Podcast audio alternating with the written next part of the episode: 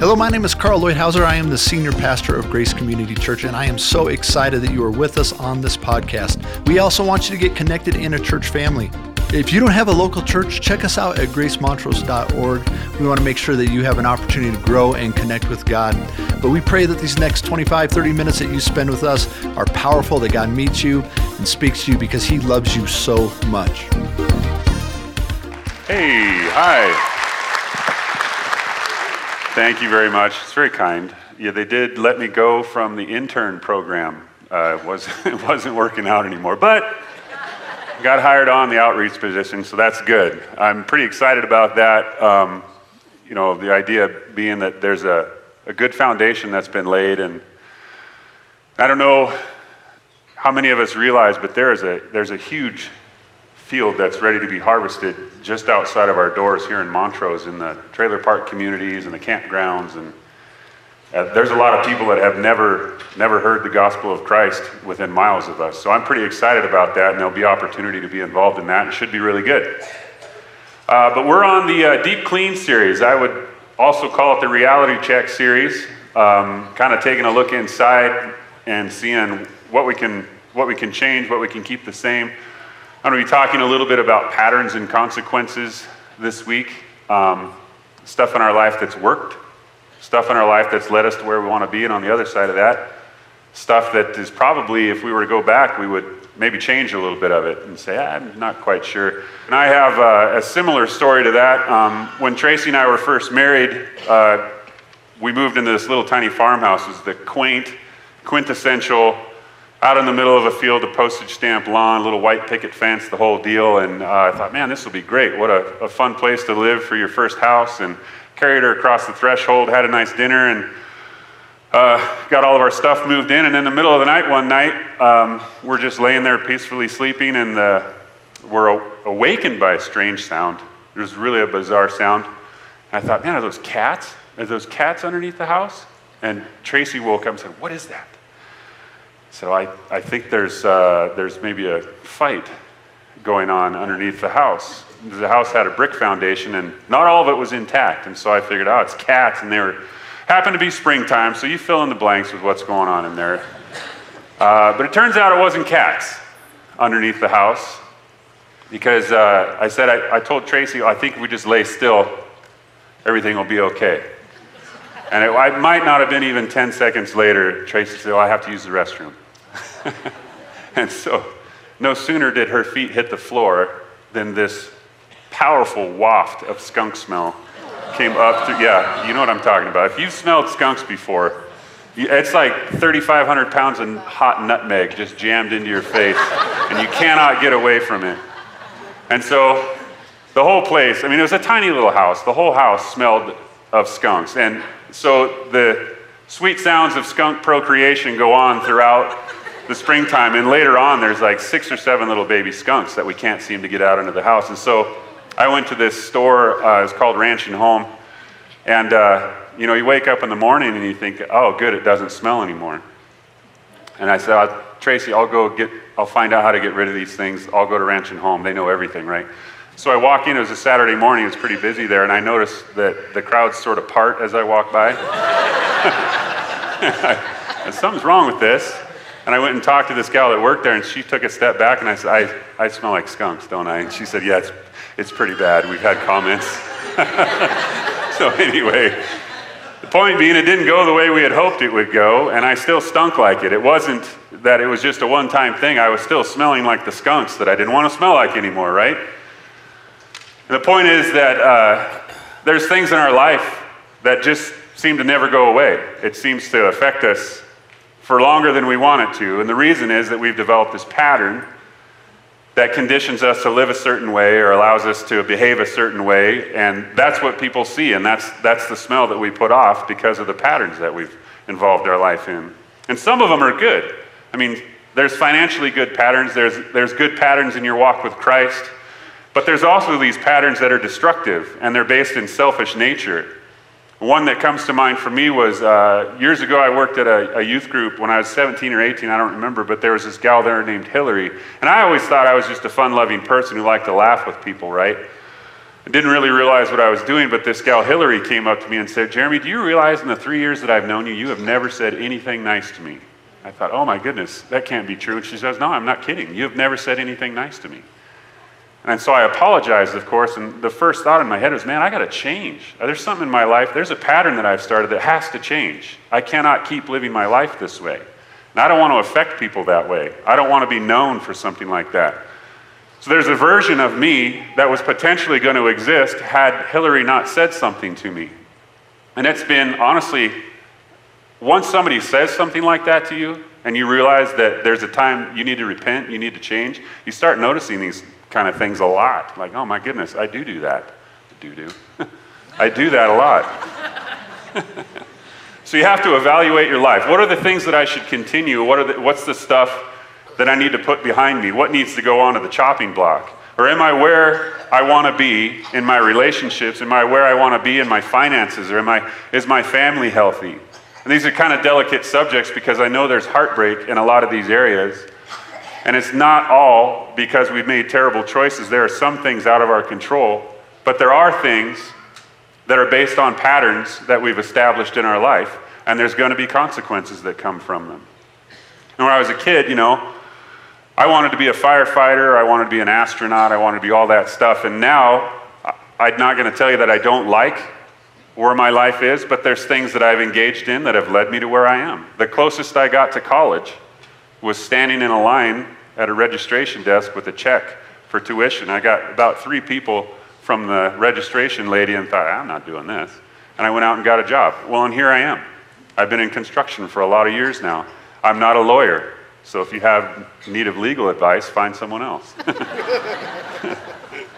There's a story in the Bible, you're familiar with uh, David, probably, and uh, he was a guy that the Bible refers to as a man after God's own heart. He started out in a field as a shepherd, and he had big brothers that were, you know, we had great expectations for the big brothers. And uh, Samuel comes to anoint a king, and he goes through all the brothers and said, "This isn't the guy that I'm after. Where, is there anybody else?" And they say, "Yeah, go get your brother David. He's small, he's scrawny." But God had a plan for David, right? So he ends up being anointed as the next king of Israel after Saul. And David ends up protecting his flock, kills some lions, kills some bears with his bare hand, and it's clear that, that God is with him, right? And ends up, there's a story of, of the king of the day, Saul, chasing David down, wants to kill him because he's threatened. As Saul had this pattern in his, in his life of, of self promotion and, and who am I and who can I be and me, me, me. And David represented the fall of himself. And so uh, eventually David becomes king. And he gets to this point in his life where things are looking pretty good. I mean, he's pretty much at the top of his game at this point. So I'm going to read you a psalm that I came across that David wrote that struck me a little bit. I just happened to be reading this on a morning devotion. It says in Psalm 51 Have mercy on me, O God, according to your unfailing love, according to your great compassion. Blot out my transgressions. Wash away all my iniquity and cleanse me from my sin. For I know my transgressions and my sin is always before me. Which is an interesting psalm to write at the top of your game, right? I mean, he's the king of Israel, he's living in a palace. Things are going his way, and yet he writes this psalm saying, There's something wrong here. I've messed up. God, forgive me. But if you go back a little further, you kind of find out why this was written. Um, 2 Samuel chapter 12, verse 18 says, On the seventh day, the child died. That's how the verse starts out. And this was one of David's sons was a tragic moment in David's life. And before that, Nathan had come to him and said, Hey, God knows what went down. God knows what happened. He goes on to say, David's attendants were afraid to tell him that the child was dead, for they thought while the child was still living, he wouldn't listen to us when we spoke to him. How can we now tell him the child is dead? He may do something desperate. And David noticed that his attendants were whispering among themselves, and he realized the child was dead. So he asked them, Is the child dead? Yes, they replied, he is dead. Now, the next thing that David does is, is pretty interesting. It says, David got up from the ground, and after he had washed, put on lotions, and changed his clothes, he went into the house of the Lord and worshiped. Then he went to his own house, and at his request, they served him food, and he ate. So while the child is sick, while the child is suffering, David's in prayer, he's mourning, he's fasting, his attendants are worried about him. And then, as soon as the child dies, David gets up, cleans himself up, puts some smellim on, and goes into his palace and sits down for a meal, which would be puzzling. So the only thing you can assume is there's more to the story than this, right? If you go back a little further, in 2 Samuel chapter 11, verse 16, there's a story of a battle that uh, David's army was involved in, and his commander Joab was sent out to put this city under siege. And he had put Uriah, 2 Samuel 11, he had put Uriah at a place where he knew the strongest defenders were. When the men of the city came out and fought against Joab, some of the men of the city, some of the men in David's army fell. Moreover, Uriah the Hittite died. So David asked the commander of his army to put Uriah at, at the front where the battle was the fiercest, which probably puzzled Joab a little bit because Uriah had been a faithful servant of David. And Joab reluctantly says, All right, Uriah, here's where I want you to be. And Uriah ends up dying. If you go back a little further than that, you have to wonder, well, man, why would David do that? 2 Samuel chapter 11, verse 1 says, In the spring, at the time when kings go off to war, David sent Joab out with the king's men and the whole Israelite army. They destroyed the Ammonites and besieged Rabbah. But David remained in Jerusalem. And I think that's the key. That's the start of this whole thing. This says, for some reason, the Bible includes that in the springtime, when kings go off to war, David stayed at home. When he's supposed to be out doing something, David stayed at home. When the obligation was to go to war with his army, he chose to stay at home. And if you know the story, you know what happens next is David takes a stroll around on his rooftop at night and notices off on the side there's a woman bathing on another rooftop.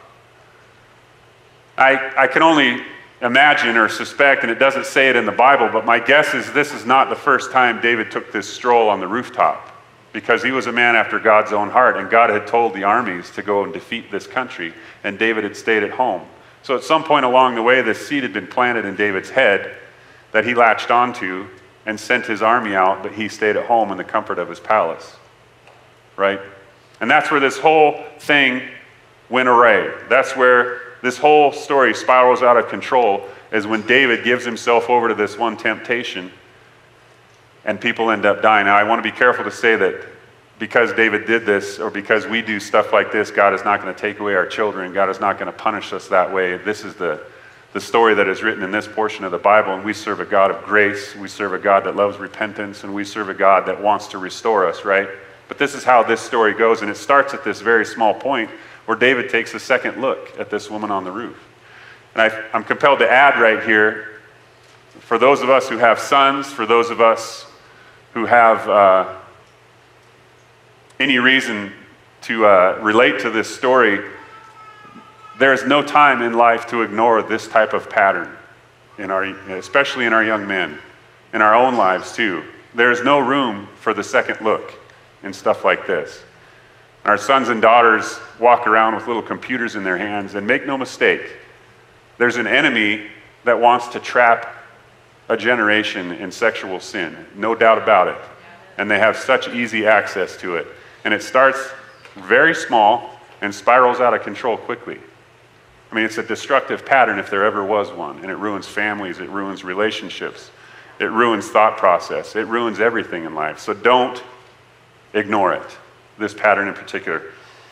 So, moving on, I think at the end of this, uh, when David wrote this psalm, he was probably thinking to himself, man, how did I get here? How did I get to the point where I'm writing this psalm? But if you take a look back, it becomes pretty evident that it started when he stayed home from where he was supposed to be. And it starts small and has potential for pretty rapid growth. Uh, there's a story of an airline flight, uh, 1979, a sightseeing flight carrying 257 people left New Zealand for the Antarctic. In the first service, I need to apologize. I, re- I said they were going to look at polar bears. Polar bears don't live in the Antarctic, penguins do. They might have been looking for them, but they weren't there. so, whatever. Fact checkers got me. anyway, they're on this flight. It's an airplane. We got those two facts figured out.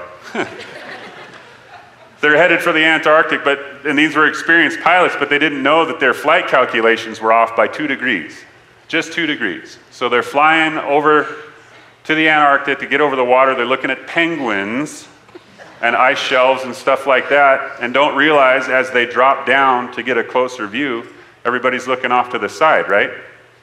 But dead ahead of them is this mountain called Mount Erebus, which was a 12,000 foot peak. And so while they're enjoying their time, thinking things are going pretty well, this, this mountain's getting closer and closer. As they had ended up 28 miles off course from where they thought they would be. And they all, the, the plane crashes into the, the mountain, and 257 people, plus the pilots, all died because of a slight miscalculation.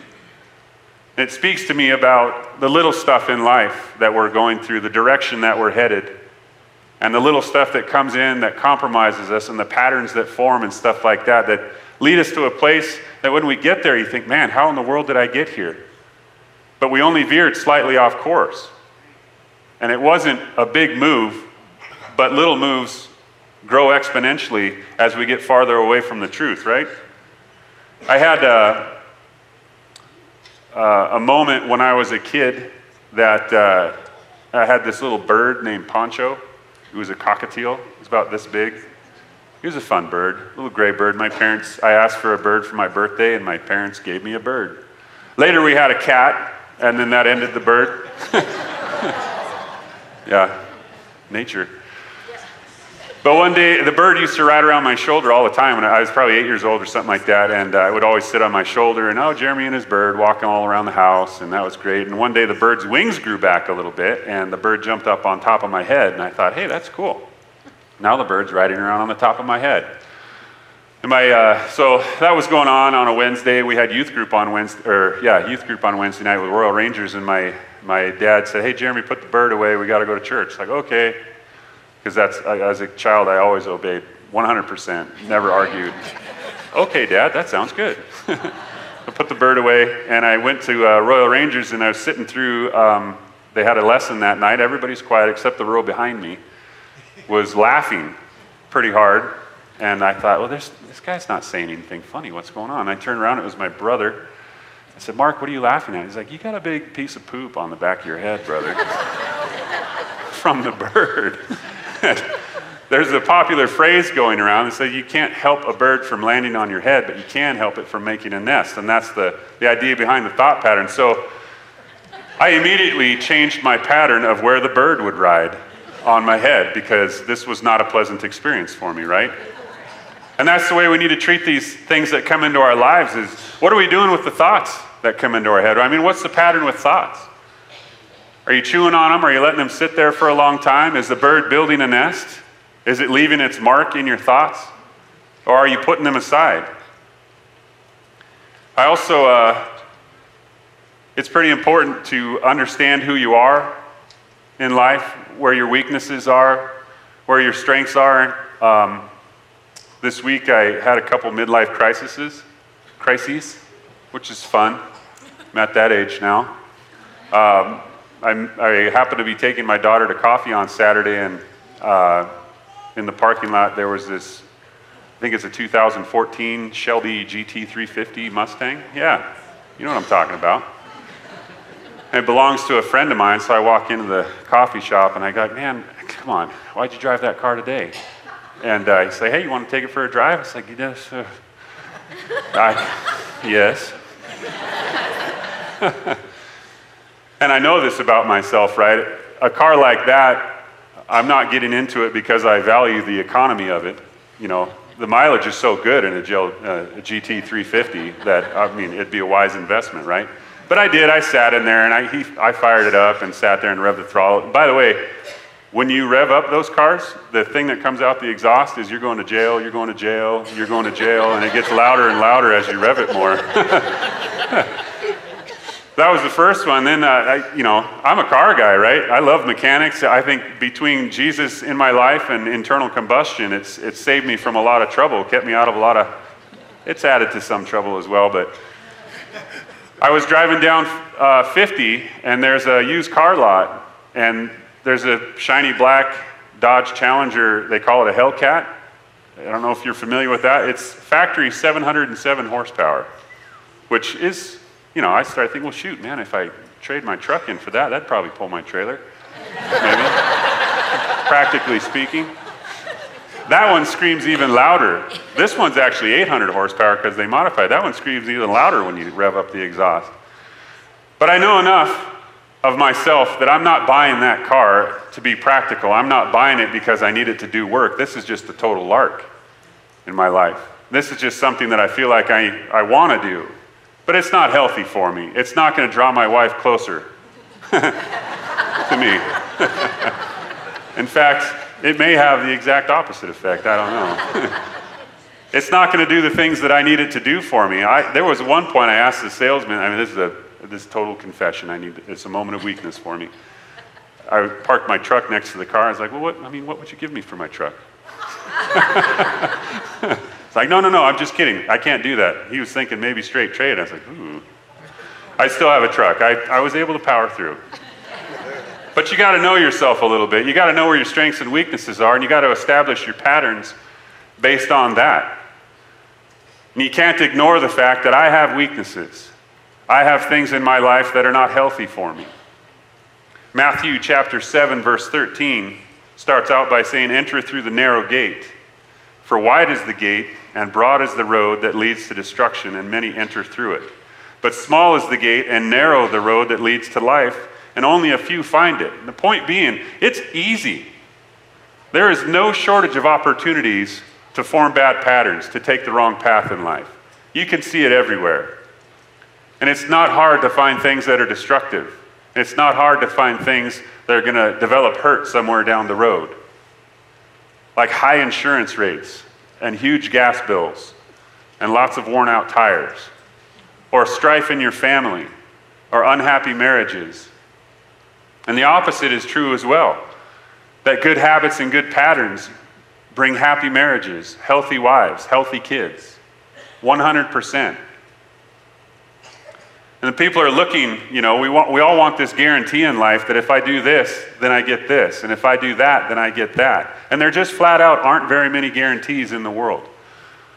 And we're still trying to find the guarantees that will say, yes, if you do this, then you'll be wealthy. If you do this, then you'll be healthy. I don't know how many diets there are in the world that guarantee just do this one thing and you'll feel better about yourself.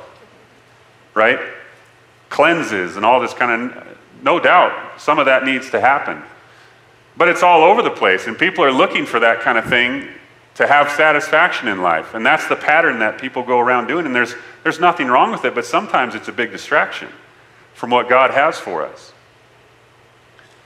I would say that a lot of the times when stuff like this goes on, you end up feeling more stuck than anything because yet another thing didn't work. And another pattern that we've tried that someone said was good, it's like we, we get this box that has a shiny guarantee on it, and so we buy the box. But on the inside is just a piece of garbage that doesn't do anything for us. But we bought the box. The box said guaranteed. Shouldn't this work? And it doesn't. And so you end up just feeling stuck in some pattern that you can't get out of. And what we want to have is life in Christ. I mean, that's what's preached here from the pulpit almost every week is there's life to be had, right? I would say that a lot of that is just a result of being committed to certain patterns and afraid to let them go. And those patterns can a lot of the times become more harmful than helpful. But it's what we know. But I say, and I would suggest that the God we serve has a much different pattern for us in life, has much more power than we maybe give him credit for sometimes. And God has great expectations for us, and we need to have great expectations from God because he's waiting there for us. You can't move forward if you keep applying this same pattern to the same situation and hoping for a different result. There's some course corrections that are required. The way we do that is Galatians 5, verse 16. It says, So I say, walk by the Spirit, and you will not gratify the desires of the flesh. For the flesh desires what is contrary to the Spirit, and the Spirit what is contrary to the flesh. They're in conflict with each other, so that you are not to do whatever you want. The main point of that is there's two parts of our life there's the flesh part, the world part, that wants to go out and buy cars and. Uh, let the smoke out of the tires, all that kind of stuff. And then there's the spirit side of us that says there's people that need to be reached. There's a life of fulfillment that's in store for you. And then there's the other part that just wants people to laugh and at their expense it doesn't matter, or just wants to have fun and at whoever expense, financially, relationally, it doesn't matter. And then there's the other part of it that says, no, I have a, I have a point and a purpose for putting you on earth for such a time as this. And it's not to not have fun, it's not to not enjoy life, but there's a point and a purpose for each one of us being here. And it's not by mistake that you're sitting here today. And it's not by mistake that you were born at the time you were born. Because God had a plan, and God has a pattern for your life. And we're not to live by the flesh, but to live by the Spirit. And it's different than what the Spirit wants. And the first pattern to understand, and I'm, I'm, uh, it's interesting to have conversations with people when you talk about religion and stuff, and uh, you know, the, the conversation always seems to naturally go to, am I tipping the scales in my favor? Have I done enough today to make God happy with me? Or have I done enough today that when I go to church, I don't have to ask for prayer? Well, last week I had to ask for prayer, but this week I had a pretty good week. I don't feel like I need prayer. I'm just going to enjoy the service. Well, that, that pattern needs to be stopped. Because the measuring ourselves on, on the height of a yardstick, you know, I had a good week, so I'm here. I had a bad week, so I'm here. The, the measuring stick is laid flat. There's no more height that you can get on there because Jesus has done a work that we couldn't have done. I mean, his death on the cross accomplished what we couldn't do. That's the good news of the gospel. And we got to quit letting that pattern permeate our thinking. Where I, who am I to witness to somebody? Who am I to pray for somebody because of the things I have done? I mean, that's pervasive thought, even in a lot of the Christian church. Who am I to stand up here and share a message with people? If you knew half the stuff I've done, you would think, yeah, maybe, he sh- maybe he's not the first pick. But that's not the point, is it? That doesn't change the story of Christ. That doesn't change where I'm at as far as my righteousness goes. That Christ has made me right, and I can't do anything about it. awesome to know, right? The second one is this we got to walk by the Spirit.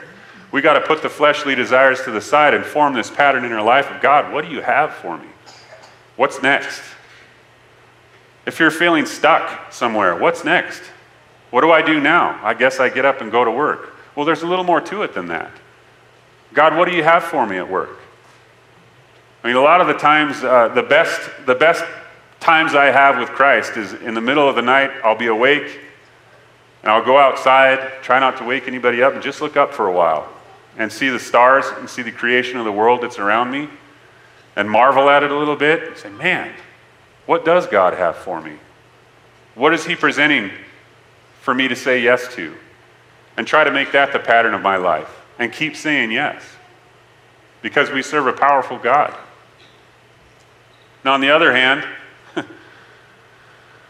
there's this pattern of do I take a second look at that? Do I take a second look at that, that woman walking down the street? Or do I say no and look the other way? Do I cover this lie with another lie? Or do I immediately get the truth in there? Or do I start with the truth? Do I take that thought and do I chew on it? Or do I say no? Second Corinthians says we demolish arguments and every pretension that sets itself up against the knowledge of God, and we take captive every thought to make it obedient to Christ. Because there's a destructive nature to these thought patterns. There's something inside of them that wants to pull you away, and the Spirit wants to pull you towards. Closer to God and further away from sin, and closer to God's pur- purpose and patterns. And there's another thing to think about here is, uh, you know, I enjoy my life. I, I really don't feel like I'm uh, falling off a cliff spiritually. I don't feel like my family is unhealthy. I don't feel like I hate my job. In fact, I really enjoy the things that I do. Um, uh, we're not going broke. Our vehicles are running fine. So, all in all, life's pretty good. But there's this temptation to be complacent in all of that. And maybe start to think, well, this is good enough. I'm, I'm okay with where I am. I'm not doing poorly. But again, that's the pattern of a small God to think that this is as good as it can possibly get. And there's some, there's some risk involved in that. I get it. To look up and to look out and say, man, what do you want from me, Lord? There's got to be more than this. Because it's not all that God has for you, I guarantee it. It is not all that God has for you. And I don't care who you are. The God we serve is more than able. And in fact, in David's story, after he wrote that 51st Psalm of repentance and regret and remorse and all this stuff, David ends up having another son named Solomon who goes on to do great things for the Lord. And he's completely restored, no matter what happens. And it looks a little bit, it, it does tend to look a little bit crazy in the world's eyes. I had a, a phone conversation with a guy just this week saying, Jeremy, how do you keep going? How, I mean, what's your, what motivates you? Because all I see in the world is injustice and stuff. And all I see is evil. And he's worked with people way high up in the internet technology industry. I don't know nothing about it. I don't even know if I'm saying that name right. He's worked with some very wealthy people, and he said, Man, most of them are so selfish, just struggling after the money. And we go, Where's the good? And I said, Man, it's not here. The good is not going to be found in the world. The good is going to be found inside of you when Christ enters your heart. And there's so much more when you latch on to what God has for you. And it starts with these patterns of living that I'm not here by chance. This is not as good as it gets. This is not the only thing that Christ has in store for me, but I think we kind of forget to dream sometimes because of complacency and forget to look at what's the possibility. Maybe what could I do with Christ? Is there something that I can do? I guarantee you that there is. And it's not hard, by the way. It's not taking on another job. It's not um, making your schedule even busier than it already is. It's nothing like that. It's Christ working through you to see people the way that He does and to fix the problems in our own patterns and to fix things that have gone awry and to make life better than it is, to experience the real life that Christ has for us. We need to ask these questions Am I dreaming? Is the pattern of my life complacency, or am I willing to ask God flat out, God, there's got to be something more? I'm feeling a little bit stuck where I'm at right now. God, would you help me get out? And what's next? What is the next thing that you have for me, Lord? Because it, it's pretty easy to, you know, this day and age to uh, have this publicly suitable God that we serve that uh, is friendly to everybody and not challenging and all that kind of stuff, but that's a mistake. I want to conclude with this uh, the 23rd Psalm. Uh, just the very first part of it says, The Lord is my shepherd. That's one of those things that uh, I think most of Christendom is familiar with. The Lord is my shepherd, and initially it's just, yeah, the Lord is my shepherd. He guides me. He, I wouldn't be here if it wasn't for the Lord. Which is true. God has created salvation for us, God has met our needs. I mean, all the promises in the Bible, right, that say God will guide and direct us. But we stop at a certain point and the breakdown of this verse that is so profound is when it says the Lord at the first part of that. That the Lord meaning the one who spoke the words and everything we see came into being. The one who allows us to discover all these neat things that we can marvel at and say, look at what we've created, when all the while we're just rearranging facts and figures that were there since the creation of the world. I mean, the God that said spin and the earth spun, the God that said sparkle and the stars sparkle, heat the earth and the sun became in existence. And then the God that created the Garden of Eden where Adam and Eve were, which was beautiful paradise, and led the Israelites out of Egypt, part of the Red Sea, that has control over every facet of our existence, that physics does not apply to God. He can manipulate it however he wants. And the God that created a bush that doesn't burn up when Moses went, was called. And Moses said, I, have got to go see this bush that doesn't burn up. This is not normal. What's the story here? And then ultimately, that sent his son down, who was nailed to a cross, beaten up and bruised and bloody for us, that on the third day was walking around talking to people again. That is the, the God over death and destruction that defeated Satan. That's the Lord that it's talking about when it says, The Lord is my shepherd. And none of that really applies until you get to the second part of the verse where it says, Is mine. So that God is mine. That's the God who's guiding me. That's the God who's forming patterns in my life. That's the God who's making a testimony for me. And then allow Him to shepherd us. And we look at life a lot of the times as just the point, the dash on the tombstone between our birthday and our death day. And that's the most important part to the world's eyes. But it doesn't really matter unless we're living for past the point of our death, right? But everything we do now applies to eternity. That's the pattern that we need to make. So I'm going to be down here after this worship song I just I want to pray with, with some people. If you're feeling like you're stuck, if you're satisfied, if the complacent thoughts have entered into your head, because there's a, the challenge today is that that pattern should stop because God has more for you. God has healing. God has restoration.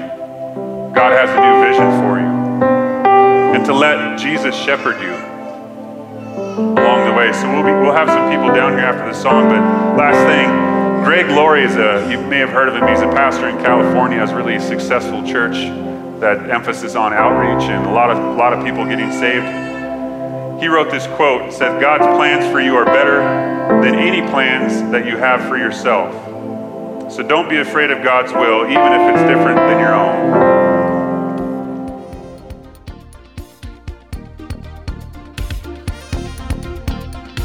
Thank you so much for being with us. I hope that God spoke to you. We would love to follow up and care for you any way that we can. So come visit us at gracemontrose.org. Say hello. Let us know what we can do to help you grow in Him. God bless you.